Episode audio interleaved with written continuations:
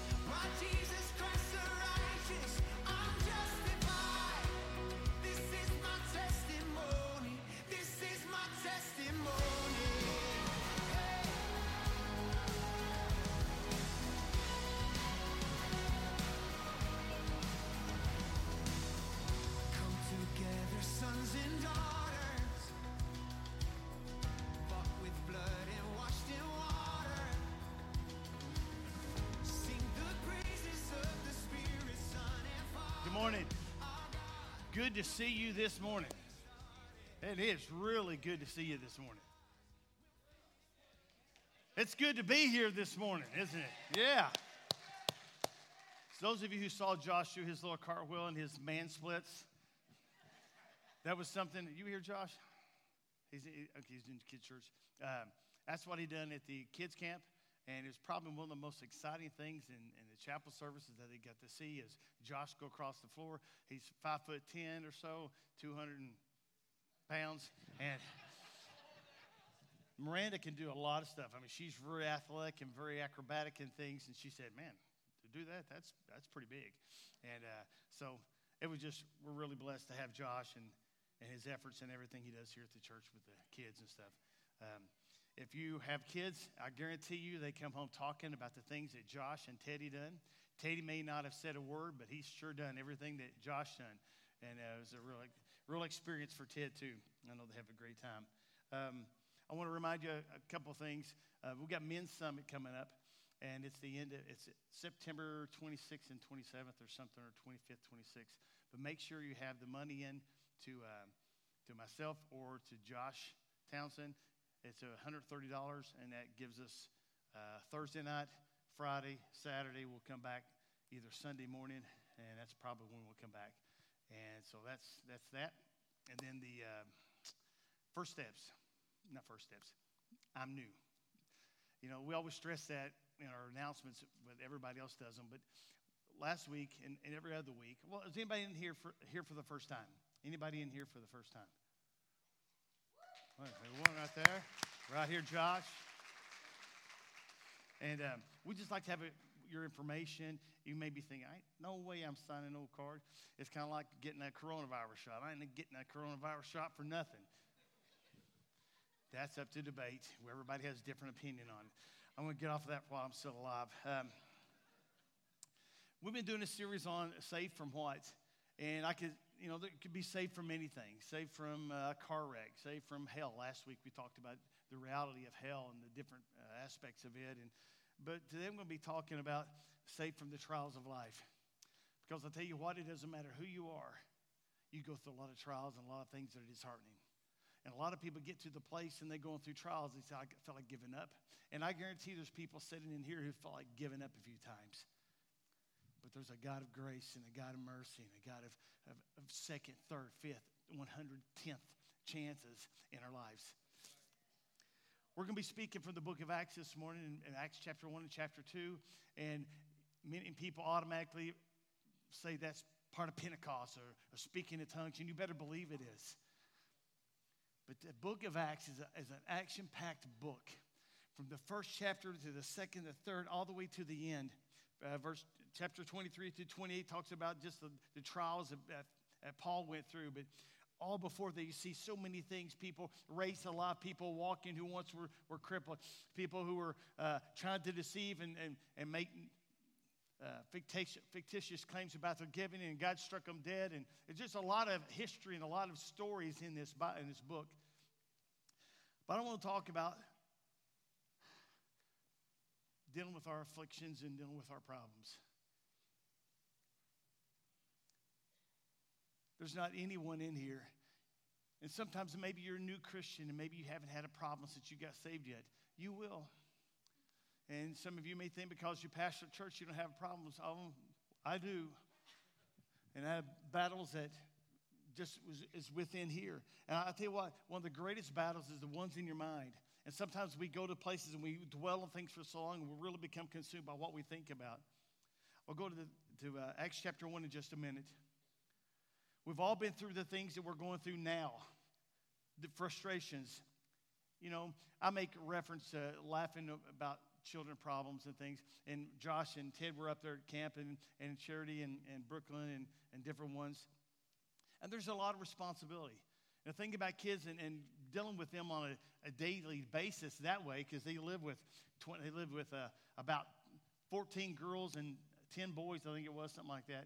And they live with them, have to tell them when they get up and have to tell them to shower and, and all the other noises and things that happens in the room that nobody knows about. You get to know them. And you deal with a lot of frustrations with the kids. You've dealt with a lot of divorces. There's people in here been divorced, and, and sometimes they even think about your divorce, you're so bitter about it. Multiple failures.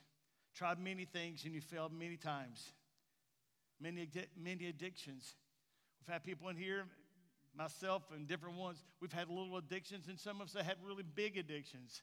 Things that master us and things that control us, and we always feel helpless and helpless when we're in the middle of this addiction problem. And then the old dreaded why me's. You don't understand. You don't understand the why me's.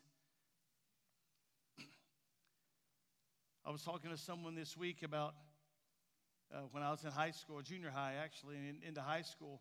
Um, we, we put so much emphasis on what everybody else does. And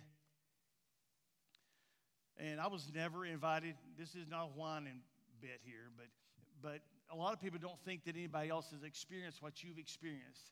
And I was, uh, I lived on the wrong side of the county, on the wrong side of the interstate, and everybody on that side was considered uh, a little bit different than everybody in town and I wasn't invited to the parties. I'd hear them talk about parties and all this stuff going on and, get togethers at guys' houses and stuff. And I was never the one that got invited. And it could have really, really bothered me to a place that I got bitter toward all those guys, all my friends, all the girls and all the guy friends at school. And I was sitting in class by myself. Everybody's talking all around me because I was right in the middle of them. But never once did anybody said, hey, why don't you come to our house? Why would you get together? Now, they didn't, I never told that much. I, have told my wife, I guess, a time or two. But it is devastating at times because we feel that we are the only ones that ever experienced that. You've experienced it at that time, you'll probably feel it again. I wonder what I did wrong. I want to talk to you this morning because I believe the Lord wants to eliminate any thoughts of inferior, that you're inferior, that you're not good enough, you cannot overcome these things on our own. We can overcome a lot of things on our own, but there's some things that are deeply rooted within our being, and disappointments in life are so big, we can't overcome them alone. We got to have the power of the Lord working in our life. He's done it before, and He can do it again. I want you to look at the 12 disciples with me for just a minute. The 12 disciples, they, they were, He was selected, and I'm sure that if we've seen the, the qualifications behind each of their names, there's only a couple of them with any qualifications at all. But they were called, basically considered misfits or, or people that everybody else would ridicule, people would say things about. Jesus had 12 problematic, misdirected Jews that lived with him for three and a half years. And they still had problems and they were misdirected in some of their thinking until the day he ascended back up to heaven. Why did they have so many problems? Because they're just like us. How many of us, when we have, we have an urgent, urgent thing happen in our life, when we really get down to business in prayer, we get down and we pray and we begin to fast, we begin to see God, begin to seek His heart and His direction in our life. But something about us, when everything is just fine, everything's good, and, and everything's normal, we don't do that. Peter, James, Andrew, Nathaniel, John, Judas, Thomas, Matthew, Philip, Bartholomew, Jude, and Simon the Zealot. I'm going to give you an explanation of each of their jobs because we only know about six of their jobs. The other ones we don't know. But most of them were fishermen. One of them was a zealot. Who knows what a zealot is? Okay, you probably know, but you won't answer, so look it up. Google it. He was a zealot. He was a Jewish zealot. One was the hated, disdained, disgusting tax collector. Another one was a thief. Who was the thief? Thank you very much. I'm, we need to wake up or something. Judas was a thief. That was what his career had been. I don't know what it was before, but it probably was always a problem that he had, and he carried it with him. None of these were well versed in public speaking. None of them were dip- diplomatically trained. None of these were well versed in other cultures at that time. Some were just common Joes that no one would ever have considered. I'm going somewhere with this. Many of us, no one would have considered us ever accomplishing things or life being different or expect anything different out of us except for failure. And sometimes many of us have accepted the same thing into our life, and so we become a life of failures. We never see that we can have a victorious life. and We can overcome a lot of things. I'm not saying the most wealthy. I'm not saying the richest. I'm saying victorious in the ability to deal with things that you've been dealt with in life.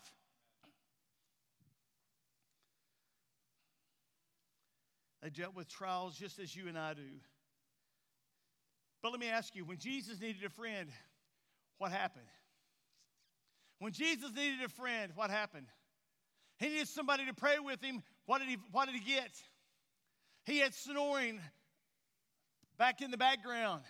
He walked up to him and he was surprised. Not really, but it was a greater priority to them about sleep than it was. They didn't, they didn't see the need to, to, to spend time in prayer yet. When he, needed, when he needed him around, when he was in the garden, and the soldiers came and took their weapons and pulled them on him, all of them fled. We know that Peter retaliated with a sword, which is typical Peter, just the way he was. And maybe that would be you. Maybe that was me. But still, they were flawed people with a lot of problems. Go to Acts chapter 1, verse 7 and 8. The problem with the disciples, they ended up being cowards when they should have been soldiers ended up being cowards and running from things because it got a little heated. It got a little different than what they were they thought in their mind was going to be. And Jesus tells these same incapable men, these flawed men, these men with lots of problems and lots of excuses. Jesus said to them, verse 7, the Father is the only one who has authority, authority and decides the uh, dates and times when things, these things are not for you to know. But when the Holy Ghost comes, Holy Spirit comes to you, you will receive power. And you will be my witnesses in Judea, Jerusalem, all Judea, and in Samaria, and every part of the world. Now, this to them, they just thought in theory. Maybe they would be influential in these areas that were just, you know, a stone's throw, a few miles away. They had no idea of knowing everything was going to happen because of their obedience. You got to remember this is after the cross. It's before Christ ascended back into heaven, Acts chapter 1. Their lives have been a bunch of turmoil, a lot of, a lot of failures, a lot of disappointments in themselves and disappointment toward God, what they've done for Jesus. Sometimes we get frustrated because we don't have a lot of answers. I know there are people in here that have answers, have questions about things in their life that they don't understand and become a little frustrated. They don't understand, understand why this had to happen or that had to happen. Or why am, I, why am I in this shape? Life is so unfair. And they get so hung up on the response and what the answer is that they don't ever really see their need to do something in their life is outside of what has happened to them. So often we're so focused on that we can't see anything else. God's seen everything that the disciples had done and everything they had ever done in the past, but He saw most of all what they could do.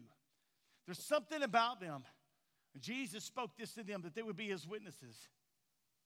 In Hebrews chapter 11, you know what it's talking about? It's a, it's, a, it's a Hall of Faith chapter, and it talks about so many people. We all know about the Old Testament stories, and people sacrificed a lot of things. But in verse 13, it says, All of these died, yet having seen what God had promised. They had never had seen everything they worked for and everything they stood for come to pass. And many times, a lot of times, we don't see what, what good God's going to do in our life yet.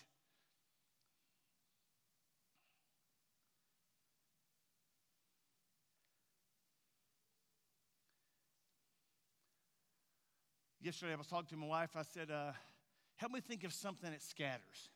Now, when I think when you think of something that scatters, some of you think a, a, a container of BBs. When you, when you open one, you dump it out, or you accidentally knock it over, where do they go? Everywhere. How about, uh, how about when there's a dead possum laying in your yard? What comes there? Flies are all over, right? So you go kick the fly, kick the possum, and the flies go everywhere. This is kind of gross analogy. I got another one. And one that we can all understand. Of course, none of us really would have this happen, but you ever went into a room and you flip on the light and little bugs go everywhere? Don't say anything. Roaches go everywhere. It's amazing that light causes what's wrong to go and hide.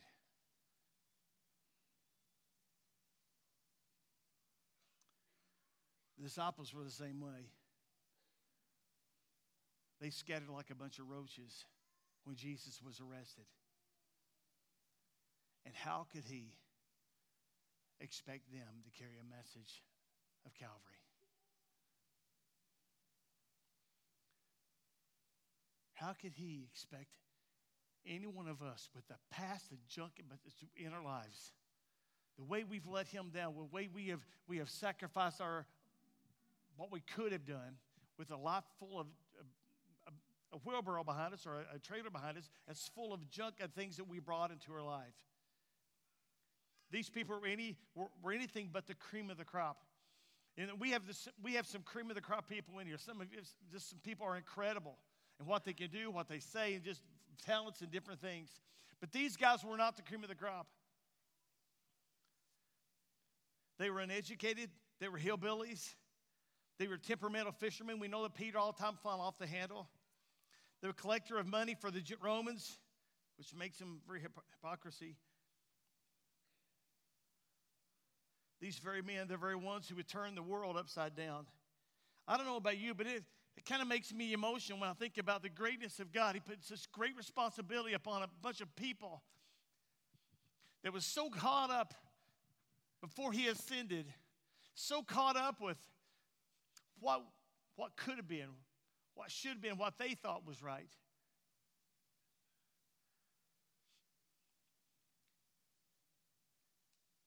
These were the ones that Jesus saw them as diamonds in the rough.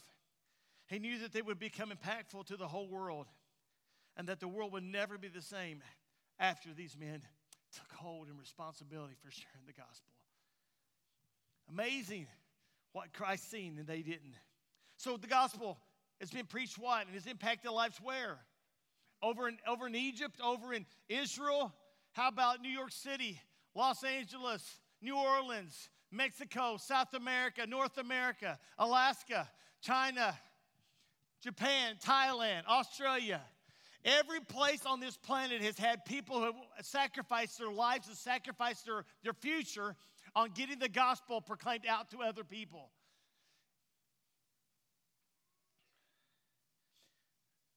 Are you doing what you need to be doing? Are you? I'm not putting you on the spot. I want you to look down and quit looking at me. I don't, I don't even look at you much. I look above your heads.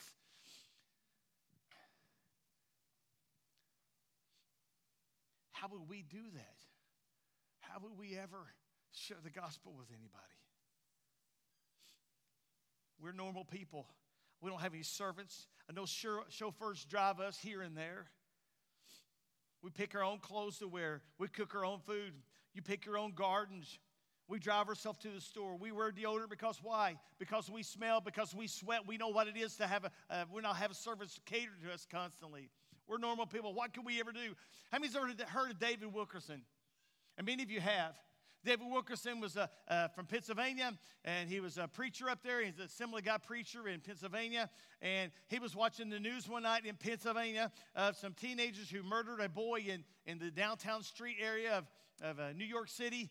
And he gripped his heart, the Holy Spirit just gripped his heart. He said, Well, Lord, what are you trying to tell me? You want me to go minister to these boys? And so the story started. So he went, and he went to New York City, and he went there on the day of the court. And this is a God, a God moment. He went in and interrupted the court service and said, he held up his Bible and said, I've got hope for them. I want to minister to them. And of course, they shut him up, took him outside. But the media had a big frenzy over things that happened in David Wilkerson's life. This thing cost him something. It was hard to reach these kids. And he began to reach all kinds of uh, gangs in New York City. It was hard, it was devastating, it was difficult, it was expensive, and he was very inexperienced. But he went.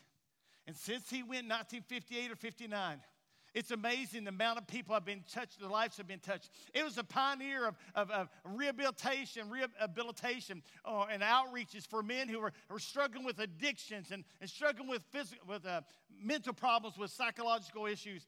Not, not like a mental hospital, but labels and things that we put on ourselves. It was the, the forerunner here in America. Now we got places like Breaking Bonds and, and Crossroads, and we got John 3.16, John 3.17. We got all kinds of ministries that have built off of what they started. And so we know hundreds of thousands of people now have come to Christ because one, listen, one man listened. It's important that one man listens. There's people in here, there's women in here, there's one person that will listen. It's amazing what God would do from your, maybe you'll never see it come to pass like Hebrews 13. But it's so imperative, it's so important that you learn to listen what God tells you to do. And that's what David Wilkerson did. How many's heard of Nicholas Winton? I bet you nobody's heard of Nicholas Winton. Matter of fact, his family didn't even know what he done. He was a, a finance or something, ever, something back in the, in the 1930s and 1940s. And he was, he was pretty well to do. He was a young man. And he went into Germany. And when he went in there, some people hit him up and said, We need to get these kids out of the country. And so his first trip, he took like three kids. They sent with him, and he took them to Great Britain. He set up homes and, and places for them to go. And he continued to do this for the next so many years. And then 1939, it got stopped. He had already taken, listen, he'd taken 669 kids that he knows of out of Germany and sent them to Great Britain so they could have a life. They were Jewish people. His last load of kids who was coming out of this, this state, or what do you call it, country of Germany, there was 250 of these kids. 250. And the day that they got on the train, they passed a law. They closed off Poland. Because they invaded Poland, they closed off Germany. Nobody else is leaving. 250 kids were never heard of and never seen again. His family didn't know it. His wife didn't even know it. He kept a journal of every situation, all the kids. In 1988, his daughter found his journal, and he was still alive. And she started asking him about it. And then he began to enlighten her about all the things that had happened.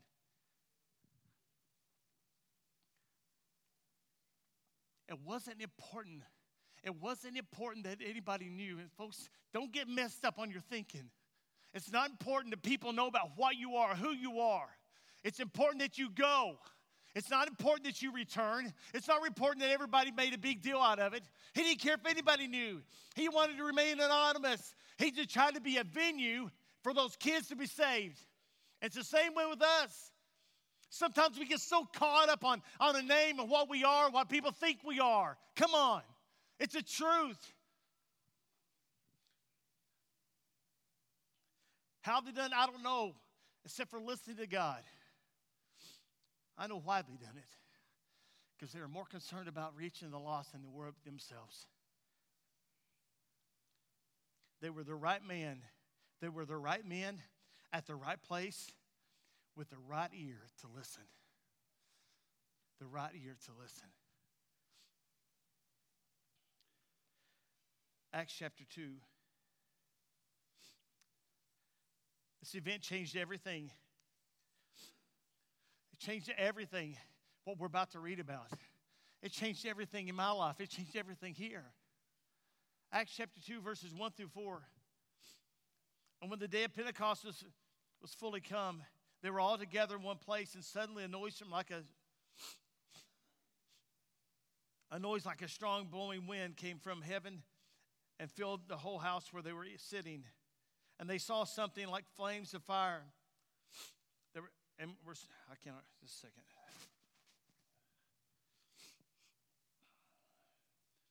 As separated and stood over each person there. And they were all filled with the Holy Ghost, and they began to speak in different languages by the power of the Holy Spirit. This is just the beginning. This experience, have you been filled with the Spirit? Great. Are you doing anything with it? Have you, have you felt urged and have you felt compelled to begin to do something? Or are you just satisfied to sit at your seat and come up sometime when you feel moved and you get to seek the Lord and repent of your sin? But are we going out and reaching out to other people regardless of what we feel? Are you with me? There is something that happens. They were not filled with the baptism of the Holy Spirit to be lazy. They were filled because they were the tool that God was going to use for the future growth of the kingdom. It, we, we read about in chapter 1. He said, You will be my witnesses, you bunch of losers, you bunch of, you bunch of has beens, you former tax collectors, whatever. In chapter 2, 120 people were seeking the Lord and they were waiting for this promise, and God filled them. This one event changed every person in the upper room. They can no longer deny. In all their human reason, they can no longer deny.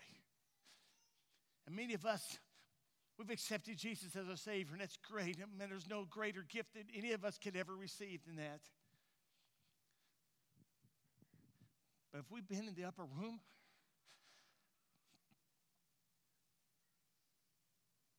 have you been in the upper room? Have you been one of those who were dedicated enough to separate themselves into prayer, seeking the Lord and waiting on the promise? I've had some people that's told me I've, I've tried to, I've sought the Holy Spirit and I've sought seeking to speak in tongues. Friend, Anytime you go to be prayed for, you go to pray and you go to pray on your own or have somebody pray for you, don't go looking for something you can exploit it. That is not the purpose of the Holy Spirit. And many times it becomes such an exploited thing in, in Pentecostal churches. It's not. It's there to empower you to become a witness, become bold for what you believe in. And we don't do it often enough. Matter of fact, if we have a house full of people that are spirit filled, very little is done outside these walls.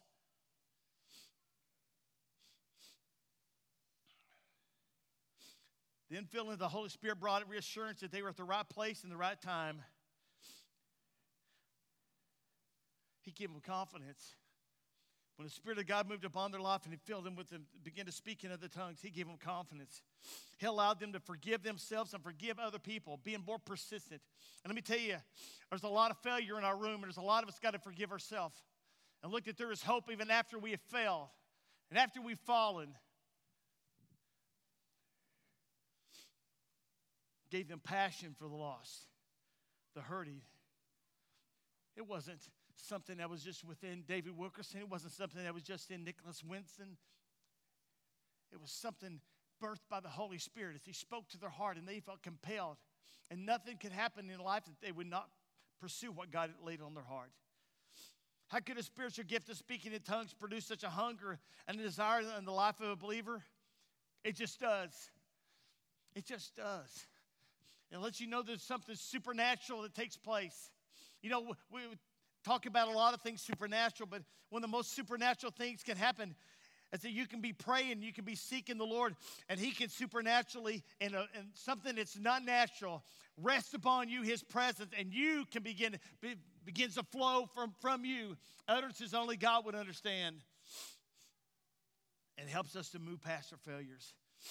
It isn't a popularity gift. It doesn't mean that you're more spiritual. Oh, folks, wake up. Makes me sick when I hear people think about they're more spiritual than others. Stop. The gift of the Holy Spirit is for you to become more used in, in, in the outreach of other people. It's not a status thing.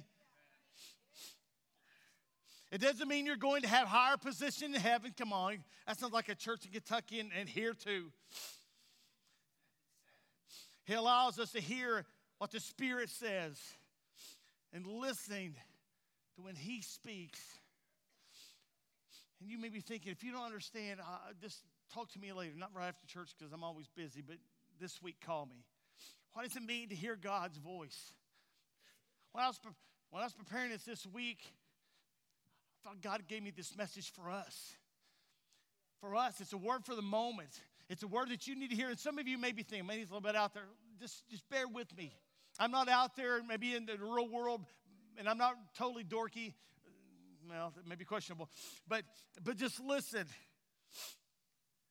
There's passion that happens in the heart of a believer when they're filled with the baptism of the Holy Spirit. Man, y'all can wait till 10 till, okay? okay. Acts chapter 2, verse 41.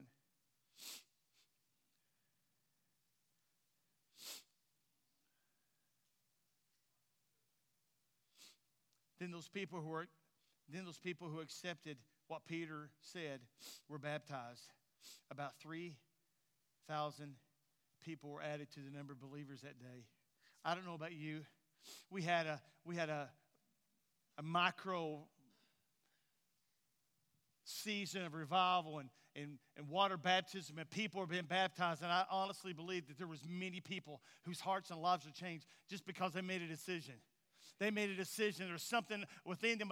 Just like I've said this so many times, but just like John the Baptist is out in the wilderness, and people were coming with a repentful heart because they were compelled by the Holy Spirit. They were compelled because there was something wrong in their life, and they needed to get things right. And they didn't understand. Some people probably didn't even know why they were getting in the water. They just were crying and weeping and, and said, "I need to be more. I need to be more of what of a man, or more of a, a husband, or more of a father." There's something going on, but it wasn't the water.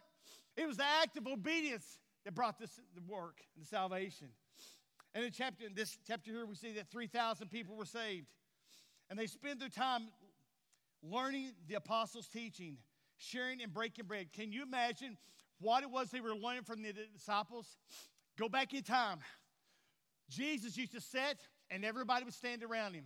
And when Jesus would come to a story or, or something that was relevant to, to, to, the time which they lived or, or an episode that they had, he would begin to teach them. And don't you think that the disciples began to teach the same way he did? And it made a great impact upon everybody there. 3,000 people were saved and baptized. They began to listen. Verse 43. The apostles were doing many signs and wonders and every miracles and signs, and everyone felt great respect for who? The apostles?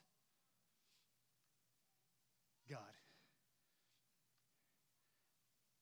Anytime the preacher gets up and you're more enamored with just the, charismatic things that he preaches than you are about what he's preaching about, there's something wrong. They have great ability, it's great, but don't ever get enticed by everybody's TV, it doesn't matter. All the believers were together and they shared everything. They would they would sell their land and things they owned and divide the money and give it to anyone who needed it. The believers met in the temple every day and they ate together in their homes, happy to share their food with joyful hearts. And they praised God and were liked by all the people. Every day the Lord, Lord added to their to those who were being saved in the group of believers.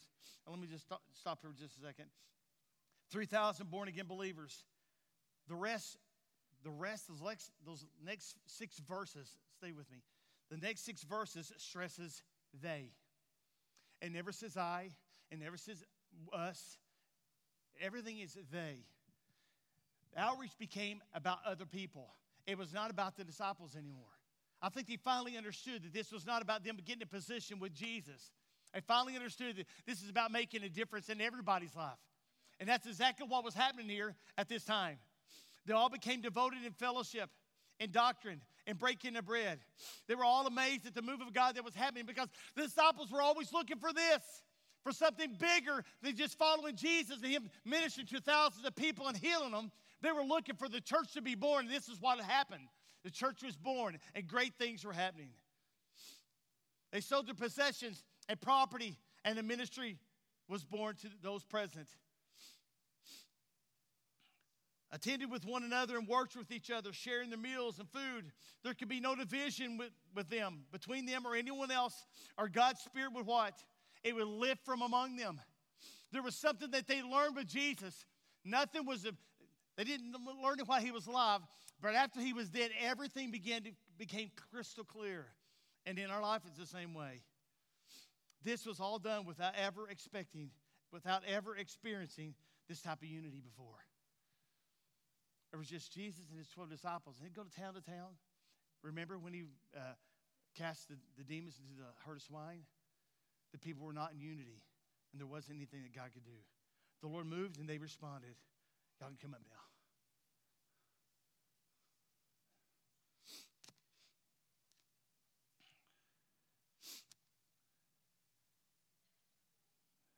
The Lord moved and they responded. They were in, they were in this together and they didn't have a problem with it. You know, that, that is so important. They didn't have a problem with it. The problem we have today in today's church, thinking that we're the only one who's right. Listen to this academics versus worshipers. If you know what that means, I'll tell you in just a second. People of action criticize people of prayer. Visionary thinkers, they won't work with the steady laborers. In other words, because we're different, you shouldn't be shouldn't have a problem. Just understand your differences. There's people in here that are that are work, work, work, and go get it done, get it done, but they're not as much in vision, visionary thinking. People of action criticize people of prayer. Let me tell you, the ladies, something. I admire each and every lady that still comes to church and prays. Because you're not praying for just vain reasons. You're not praying for, for look at me reasons. See, a lot of people uh, uh, get involved in prayer and they'll do stuff for a little while if there's a lot of notoriety on it. But when nobody else is looking, you're still praying. It speaks a lot. And those of you who have dropped out, you probably need to get back involved.